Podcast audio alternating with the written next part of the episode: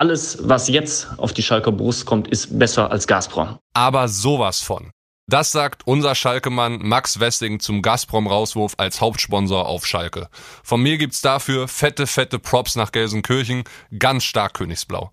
Wie es jetzt auf Schalke weitergeht, also wer jetzt als neuer Sponsor in Frage kommt und wie die Reaktionen aussehen, darüber reden wir heute in Stammplatz. Aber natürlich blicken wir auch auf die Viertelfinals im DFB-Pokal, Borussia Dortmund und, und, und. Schön, dass ihr wieder mit dabei seid. Mein Name ist Kilian Gaffrey. Stammplatz. Dein täglicher Fußballstart in den Tag. Schalke hat ja am Samstag in Karlsruhe nur 1 zu 1 gespielt. Normalerweise ein Riesenaufreger, aber das spielt gerade, um ehrlich zu sein, so gar keine Rolle. Thema ist in diesen Tagen natürlich ein ganz anderes. Es geht um die Schalker Brust. Und Leute, ich habe Schalke lange als Reporter begleitet. Ich habe gesehen, wie Spieler ums Stadion getrieben wurden. Ich habe den Abstieg auf der Bielefelder Alm gesehen. Der Verein war ohnmächtig, handlungsunfähig. Aber mit welcher Entschlossenheit der Club sich in diesen krassen Zeiten jetzt von Hauptsponsor Gazprom getrennt hat, das beeindruckt mich richtig. Ich feiere diese Aktion gerade weil es vor allem um die Existenz geht. Da geht es um Mitarbeiter, um Fans, um einen ganzen Club, der so eine große Historie hat. Und jetzt schauen wir mal, wie es weitergeht. Dafür habe ich meinen Kollegen Max Wessing gefragt und der hat mir eine Sprachnachricht geschickt. WhatsApp ab. Moin Kilian. Ja, das Thema Gazprom ist ganz klar das beherrschende Thema auf Schalke in diesen Tagen, vor allem bei den Fans. Um nur mal ein Beispiel zu nennen, am Montag hat der Club das Trikot im Fanshop angeboten, mit dem die Mannschaft am Samstag in Karlsruhe aufgelaufen ist, sprich mit dem Schriftzug Schalke 04 statt Gazprom auf der Brust. Nach wenigen Minuten ähm, war der Online-Fanshop schon überlastet und nicht mehr zugänglich. Ich glaube, das sagt schon alles aus, zumal ähm, das Trikot ehrlich gesagt jetzt nicht besonders schön aussieht. Der Aufdruck sieht da doch sehr improvisiert aus, ohne dass in irgendeiner Weise Vorwurf vorwurfsvoll zu meinen. Was ich vielmehr damit meine, dass es den Fans hier vielmehr um die Geste geht. Und das finde ich absolut bemerkenswert. Ich persönlich finde den Schritt von Schalke total richtig, sich von Gazprom zu trennen. Schon allein aus einem Grunde, Gazprom ist ja nicht einfach nur ein Sponsor mit Sitz in Russland, sondern Gazprom befindet sich in staatlicher Hand. Es ist also keinesfalls von Putin irgendwie abzukoppeln. Und eine solche Verbindung nach all den Geschehnissen ist aus meiner Sicht nicht zu erklären, nicht zu akzeptieren, nicht zu respektieren. Insofern die absolut richtige Entscheidung und man muss wirklich sagen, Schalke ist in diesen Tagen ein Vorbild. Auch vor dem Hintergrund, dass Schalke auf sehr, sehr viel Geld verzichten muss, neun Millionen Euro in der zweiten Liga pro Jahr. Der Nachfolger wird die Summe kaum stemmen können, was ich mir vorstellen kann, dass dieser wirtschaftliche Schaden auf mehreren Unternehmen verteilt wird. Schon vor der Saison halfen zwei Sponsoren aus. Wer dann auf dem Trikot zu sehen ist, darüber kann jetzt nur spekuliert werden. Felddienst ist es nicht, die haben schon abgesagt. Fest steht aber eins, alles, was jetzt auf die Schalker Brust kommt, ist besser als Gazprom. So, und jetzt kommt wohl mal wieder Ex-Boss Clemens Tönnies ins Spiel. Der will Schalke aus der Klemme helfen. Er hat dem Club ein Angebot unterbreitet und will für eine Saison als Geldgeber einspringen. Alles ohne Gegenleistung angeblich. Nette Geste finde ich ja, aber ich glaube nicht, dass der Verein das unbedingt will. Egal, ich find's klasse, wie die Sportwelt auf diesen irren Krieg von Putin reagiert. UEFA und FIFA werfen alle russischen Clubs aus den europäischen Wettbewerben. Leipzig steht dadurch übrigens kampflos im Viertelfinale der Europa League und auch die russische Nationalmannschaft darf nicht zur WM. Gut so. Ich hoffe irgendwie, dass das dabei hilft, diesen Scheißkrieg endlich zu beenden. Dann hat König Fußball auch ein kleines bisschen zum Frieden beigetragen. Richtig so und das wollen wir doch alle. Ah, so, jetzt einmal durchatmen. Jetzt ist mein Kollege André Albers bei mir und wir reden wirklich über Fußball. Boah, André, ich sag dir, als wäre es gestern gewesen, der 26. Mai 2001. Das war ein ganz, ganz besonderer Tag für mich. Das war das letzte Mal, dass eine Berliner Mannschaft im Pokalfinale war. Und nein, es waren natürlich nicht die Herr Tana vom Big City Club, sondern es waren meine Unioner jetzt geht's wieder rund. Viertelfinale, Union macht den Auftakt heute 20.45 Uhr gegen St. Pauli. Ist eine geile DFB-Pokalrunde, oder? Absolut. Also gerade wenn du mal guckst, wer nicht mehr dabei ist, das ist ja super interessant. Ne? Also die Bayern sind raus, Dortmund ist raus. Das gab's das letzte Mal in der Saison 2006, 2007. Weißt du, wer damals Pokalsieger wurde? Uh, Stuttgart war es nicht, die waren im Finale, aber ich glaube, es war Nürnberg oder so ein krasser Underdog. Hans Meyer. Der SFC Nürnberg hat damals den Pokal geholt. Total interessant und auch in diesem Jahr könnte es ja super interessante Konstellationen geben. Du hast gerade schon gesagt, Union gegen St. Pauli, auch der HSV ist noch drin, gegen KSC zum Beispiel. Da kommt auf jeden Fall dann ein Zweitligist ins Halbfinale, ne? Genau, in der Partie HSV KSC muss ja ein Zweitligist weiterkommen und das könnte echt ein paar sehr, sehr interessante Spiele geben, auch dann in der nächsten Runde. Aber wir schauen vielleicht mal auf die erste und auf heute Abend. Du und deine Eisernen, du bist schon ein bisschen aufgeregt, ne? Ja, natürlich bin ich aufgeregt. So aufgeregt, wie du es am Wochenende warst beim Nordderby. Äh, das ist eine historische Chance für Union.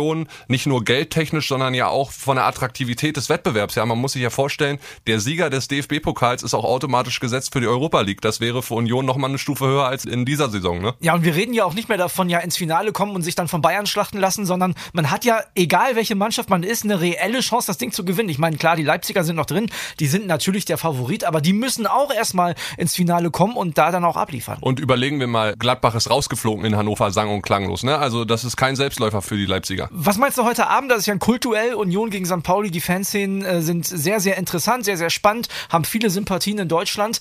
Glaubst du, gerade weil St. Pauli gut drauf ist, äh, ist das sehr, sehr schwer für Union? Ich meine, die haben sich ja rechtzeitig erholt jetzt von dem Kruse-Transfer. Ja, aber so gut war ja St. Pauli die letzten Wochen auch nicht drauf, wenn wir mal ehrlich sind. Und Union, der, der Trend ist aufsteigend jetzt wieder nach dem Sieg gegen Mainz, auch ohne Max Kruse. Also ich denke schon, dass die Unioner gerade zu Hause das Ding äh, schaukeln sollten. Viel spannender finde ich dann noch, was wirklich passiert am Mittwoch. Zieht der HSV das Ding zu Hause gegen Karlsruhe? Was meinst du? Ich glaube schon. Die haben jetzt so ein bisschen Frust von der Nordderby-Pleite. Man muss auch ehrlicherweise sagen, auch als Werder-Fan, die haben schon eine richtig gute zweite Halbzeit gespielt. Und da wäre auch ein Unentschieden irgendwie okay gewesen. Ich glaube, die können das mitnehmen. Und ich finde, die spielen sehr, sehr attraktiven Fußball. Ist super schwer, gegen die zu spielen, weil der Heuer Fernandes so ein überragender Fußballer ist. Ich glaube, der HSV macht das, wenn wir auf die anderen Spiele schauen. Also Union bist du bei Union natürlich. Ja, ne? klar. Ähm, dann haben wir Hannover gegen Leipzig. Äh, Leipzig wird's machen. Ja, glaube ich auch, denke ich auch. Also Hannover, klar, hat auch bis jetzt eine ordentliche Rückrunde in der zweiten Liga gespielt, aber Leipzig ist, glaube ich, eine Nummer zu groß. Also, die sind auch total abgewichst, wie man in Fußball Deutschland sagt. Der Tedesco, der kann aus den Vollen schöpfen, der kann auch egal welche Mannschaft aufstellen, der verliert nie an Qualität. Also, ich glaube, die sind schon gut. Und was denkst du beim äh, anderen TV-Spiel am Mittwoch 20.45 Uhr Bochum zu Hause gegen Freiburg? Bochum ist unfassbar heimstark. Da haben sich die Leipziger jetzt am Wochenende ja auch sehr schwer getan. Freiburg natürlich gut in Form, aber ich glaube da tatsächlich an Bochum. Das wäre auch mein Traumfinale dann. Union gegen Bochum, da hätte ich richtig, richtig Bock drauf. Klar, Losglück braucht man dann noch fürs Halbfinale und so weiter. Was ist dein Traum los? Also ich fände, jetzt nichts gegen die Union, aber ich fände St. Pauli gegen HSV natürlich auch eine geile Nummer, ne? muss man ganz ehrlich sagen. Also so ein Hamburger Derby im Pokalfinale, zwei Zweitligisten und vielleicht am Ende auch zwei Nicht-Aufsteiger. Kann ja passieren. Stell dir vor, Werder und Schalke steigen auf, Darmstadt wird Dritter. Das hätte schon was. Also das fände ich auch richtig krass, obwohl ich es Union ehrlich gesagt auch gönnen würde. Und auch den Bochumern, weil die eine überragende Saison spielen. Ich habe ein paar persönliche Verbindungen nach Bochum. Also würde ich auch den Bochumern gönnen. Also, liebe Stammplatzhörer, ihr hört, wir haben richtig Bock auf dieses Viertelfinale im DFB-Pokal. Was ist denn euer Traumlos fürs Finale? Schickt doch einfach mal eine Sparnachricht drüber. Wie immer findet ihr unsere Nummer in den Shownotes oder einfach eine Mail, stammplatz.bild.de. Einen kleinen Fakt habe ich noch. Und zwar ist ja heute nur ein Spiel. Das hat dich vielleicht auch ein bisschen gewundert. Ne? Also morgen drei Spiele, heute eins ist sehr, sehr ungewöhnlich für den DFB-Pokal. Liegt aber einfach daran, wenn man mal guckt, wer da alles antritt. Morgen der HSV gegen Karlsruhe. HSV, du hast es gerade schon gesagt, am Sonntag im Nordderby. Bochum gegen Freiburg. Bochum hat am Sonntag gegen Leipzig gespielt, weil die waren ja in der Euroleague am Donnerstag im Einsatz und spielen im anderen Spiel in Hannover. Also die haben alle sehr, sehr wenig Pause gehabt. Deswegen heute nur Union gegen St. Pauli und morgen dann die drei anderen Spiele. André, du alter Experte. Habe ich nicht gewusst. Danke, dass du mich aufgeklärt hast. Total gerne. Gelernt haben wir in den letzten Tagen ja auch viel über den BVB. Wir wissen, dass die Qualität des Kaders nicht gut genug ist, dass ohne Erling Haaland gar nichts geht, dass Marco Reus und Mats Hummels kaum noch richtig performen, warum auch immer. Klar, dass deshalb auch immer wieder Trainer Marco Rose hinterfragt wird. Ich habe in den letzten Tagen immer wieder den Namen Edin Terzic zu Ohren bekommen. Gibt's da jetzt doch noch einen Wechsel auf der Bank? Ich kann es mir nicht so richtig vorstellen, aber vielleicht weiß mein Kollege Sebastian Kohlsberger mehr. Deshalb rufe ich den jetzt mal an. Anruf bei Sebastian Kolzberger. Hulsi, grüß dich. Wie geht's dir erstmal? Moin, ja, äh, war ein anstrengender Tag heute. Man macht sich natürlich auch nach so einem Spiel nochmal Gedanken. Ja, für so eine Reise war es dann doch ein sehr enttäuschendes Ergebnis. Und Kosi, es wird ja nicht besser. Also die sportliche Lage ist schwierig in den Pokalwettbewerben überall raus. Bundesliga läuft zwar noch, aber klar, jetzt macht man sich auch Gedanken Richtung Trainer. Da kommt jetzt immer wieder der Name Edin Terzic. Wo wäre Terzic denn besser aufgehoben? Auf der Tribüne neben Aki Watzke oder auf der Bank als neuer Trainer? Also für mich momentan ganz klar äh, ist er da auf der Tribüne besser aufgehoben. Marco Rosa hat einfach momentan sehr, sehr viel Pech. Äh, er hat sehr, sehr viele Verletzte, sieben Stück an der Zahl. Also richtig wichtige Spieler, die ja auch ausgefallen sind mit Haaland, Reus, Akanji, Reiner, die man nicht ganz so einfach ersetzen kann. Und ja, also Marco Rosa hat natürlich seinen Anteil an diesem etwas schlechteren Lauf gerade und natürlich auch daran, dass sie aus den drei Pokalwettbewerben ausgeschieden sind. Aber ihm da die Alleinverantwortung zu geben, wäre zu einfach. Also die Mannschaft hat auch einen sehr, sehr großen Anteil dazu beigetragen. Und deswegen ist es momentan auch kein Thema. Also das ist dein Gefühl, ja, dass es in dieser laufenden Saison keinen Trainerwechsel, Marco Rose raus, Edin Terzic reingeben wird? Naja, äh, also das ist natürlich, Fußball ist ein Ergebnissport und daran wird er gemessen und nach unseren Informationen ist es einfach so, dass äh, solange die äh, direkte Champions League Qualifikation, sprich Platz 1, 2, 3, 4, nicht in Gefahr ist. Okay, eins wird es wahrscheinlich nicht mehr werden, aber sie haben zehn Punkte Vorsprung auf Platz fünf. Da wird man auch nichts machen, weil die Saison in der Liga ist absolut okay. Klar, man ist wie immer weit weg von den Bayern, aber man ist halt auch sicher auf Platz zwei, sechs Punkte vor Leverkusen.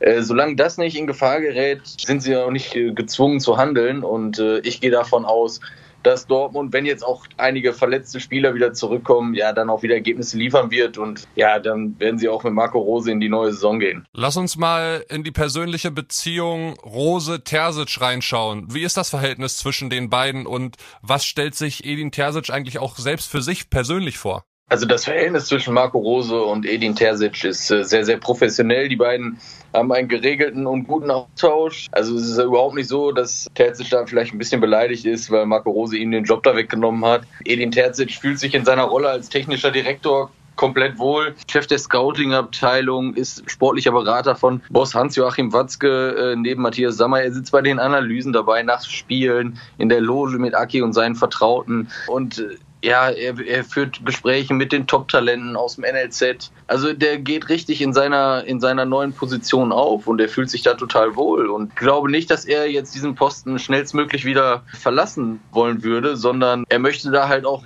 den Verein weiterentwickeln, er kann neue Geschäftsfelder erschließen. Er war jetzt, jetzt vor kurzem zwei Wochen in Amerika und das gefällt ihm. Trainerwechsel ist ja auch immer die letzte Option. Äh, es gibt sicher ganz viele andere Dinge, die man eher anstoßen kann. Stichwort Kaderumbruch, Kursi. Wir haben dann eine sehr interessante Fanmeinung reinbekommen. Mal wieder ledert unser Pöhler Patrick, unser Stammplatz-Kultfan, so möchte ich ihn fast schon nennen. Hören wir da mal rein. Guten Morgen, Stammplatz. Pöhler, Patrick hier. Borussia Dortmund 1-1 in Augsburg. Alles beim Alten und das gar nicht mal positiv gemeint. Wir müssen im Sommer einiges tun. Das fängt damit an, dass du den Spielern äh, an die frische Luft setzen musst, wie es der Weiler letzte Woche ganz gut gesagt hat. Witzel, Hazard, Jan Akanji, wie ins Angebot passt. Pongratsche sowieso. Nico Schulz muss weg. Marius Wolf, wenn es vielleicht auch noch passt. Das sind alles Leute, die müssen weg. Und dann musst du wirklich sagen, okay, wir investieren in frisches, neues, junges Blut. Um nur mal ein paar Namen zu nennen. David Raum, Hoffmann, Nico Schlotterbeck in Freiburg. Das sind nur so ein, zwei Namen, die ich besonders richtig, richtig, richtig gut finde. Und mit Ausblick auf das kommende Wochenende gegen die Mainzelmännchen, gegen die Truppe von Bo Svensson, da weiß ich jetzt schon, wenn wir da nicht wieder drei Schippen drauflegen, dann wird es richtig, richtig düster im Kohlenkeller. Und äh, wir können nicht einfach mal glauben und hoffen, dass einmal alles mit Erling Haaland geregelt wird. Und unser schöner U-Boot-Kapitän, wie es der Weiler auch so gut gesagt hat, der muss endlich mal Flagge zeigen und sagen, ich bin ein Kapitän, der auch in guten Spielen da ist und nicht immer nur dann da ist, wenn es gegen Hänschen klein geht, sondern der muss auch mal in den wichtigen Spielen auch Performance zeigen. Der Pöhler Patrick ledert ganz schön ab. Was sagst du zu seiner Nachricht? Ja, dass äh, Dortmund äh, im Sommer einen Umbruch vorantreiben muss, das steht ja außer Frage. Also er hat auf jeden Fall recht, dass einige Spieler einfach nicht mehr das Niveau haben, äh, um bei Borussia Dortmund zu spielen und vor allem der Mannschaft auch überhaupt nicht weiterhelfen. Aber das Problem wird ja äh, wie immer die Kohle sein.